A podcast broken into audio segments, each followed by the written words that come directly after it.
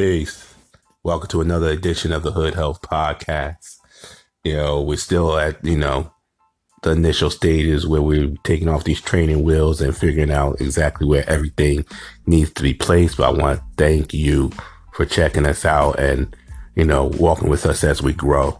You know, this episode, we wanted to talk about, you know, all in together now. You know, when one thinks of the hood, often images of the ghetto filled with like African Americans or Spanish speaking people from the Caribbean, you know, like Puerto Ricans and Dominicans, etc., comes to mind.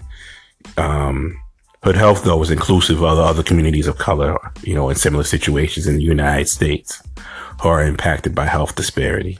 You know, this disparity is centered on race, income, class, location, you know, and the long term effects of white supremacy. You know, the whole bad colonization, slavery, genocide, all that. So when we dig into hood health, we are acknowledging um, the Mexican community, you know, the Native American community, the Asian American community. All these various communities have similar and dissimilar issues surrounding them around health and wellness. Yet they are all rooted in racial health disparity. You know, whites displaced them, and now there's a system that doesn't support original people. That's pretty much the basis of the foundation of illness as we see it in the modern era in original communities.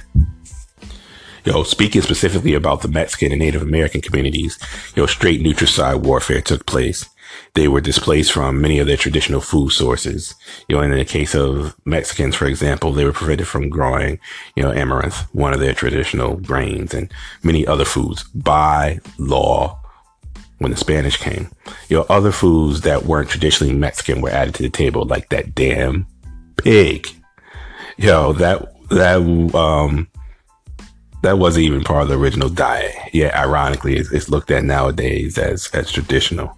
You know, um, the hunting grounds of many native nations were overrun with white settlers who kicked them off of that land and then slaughtered for sport rather than use animals that you know, the indigenous population depended on, such as buffalo and deer. Yo, and, and ghettos in America often have part of their history left out. You know, most of the ghettos, you know, the old ones in America was where actually poor white people lived. The ones who built the infrastructure of, of the of the major cities that we lived that we live in now. So when mass migrations begun um, of original people to the cities, you know, the white immigrants moved out while the black and brown um, people moved in. So in the layout of any city, this land was was often and is often the worst quality, and the buildings, you know, often of the same lackluster quality. You know, we see a similar scenario play out with the barrio and the and the reservation. Um, check out the location of many barrios in Texas, New Mexico, Arizona, California. A lot of them are right next to some factory or dump. The reservations are literally on toxic land. You know, many of them are polluted with mercury from the old gold prospecting back in the days, you know, or uranium. Yeah, I, I said uranium. Health and wellness is a struggle, and it's an extra struggle if the land that you're on is sick. Migrant workers at home and abroad are, are made uh, part of uh, a dysfunctional food system. And yeah, that also includes a lot of your damn gourmet food um, where they can't even afford the food that they harvest at their job. You know, in some cases, this food like chocolate and quinoa is their main traditional staple that they can't even eat anymore. The farms are also using toxic chemicals for pesticides that the farmers are exposed to at a high rate. And the areas where these migrant workers, farmers are working, um, needs to be recognized as well. Like, like California is in a state of drought, where in some counties you can't even drink the water because it's toxic and many of the migrant farmers live in these counties. Yet these migrant farmers are working on farms whose crops are literally drowned in fresh water. Final mention that I want to drop on this piece is that you, if you lived in the hood, the hood, the ghetto, the barrio, the res, you know that due to many factors, it can be stressful.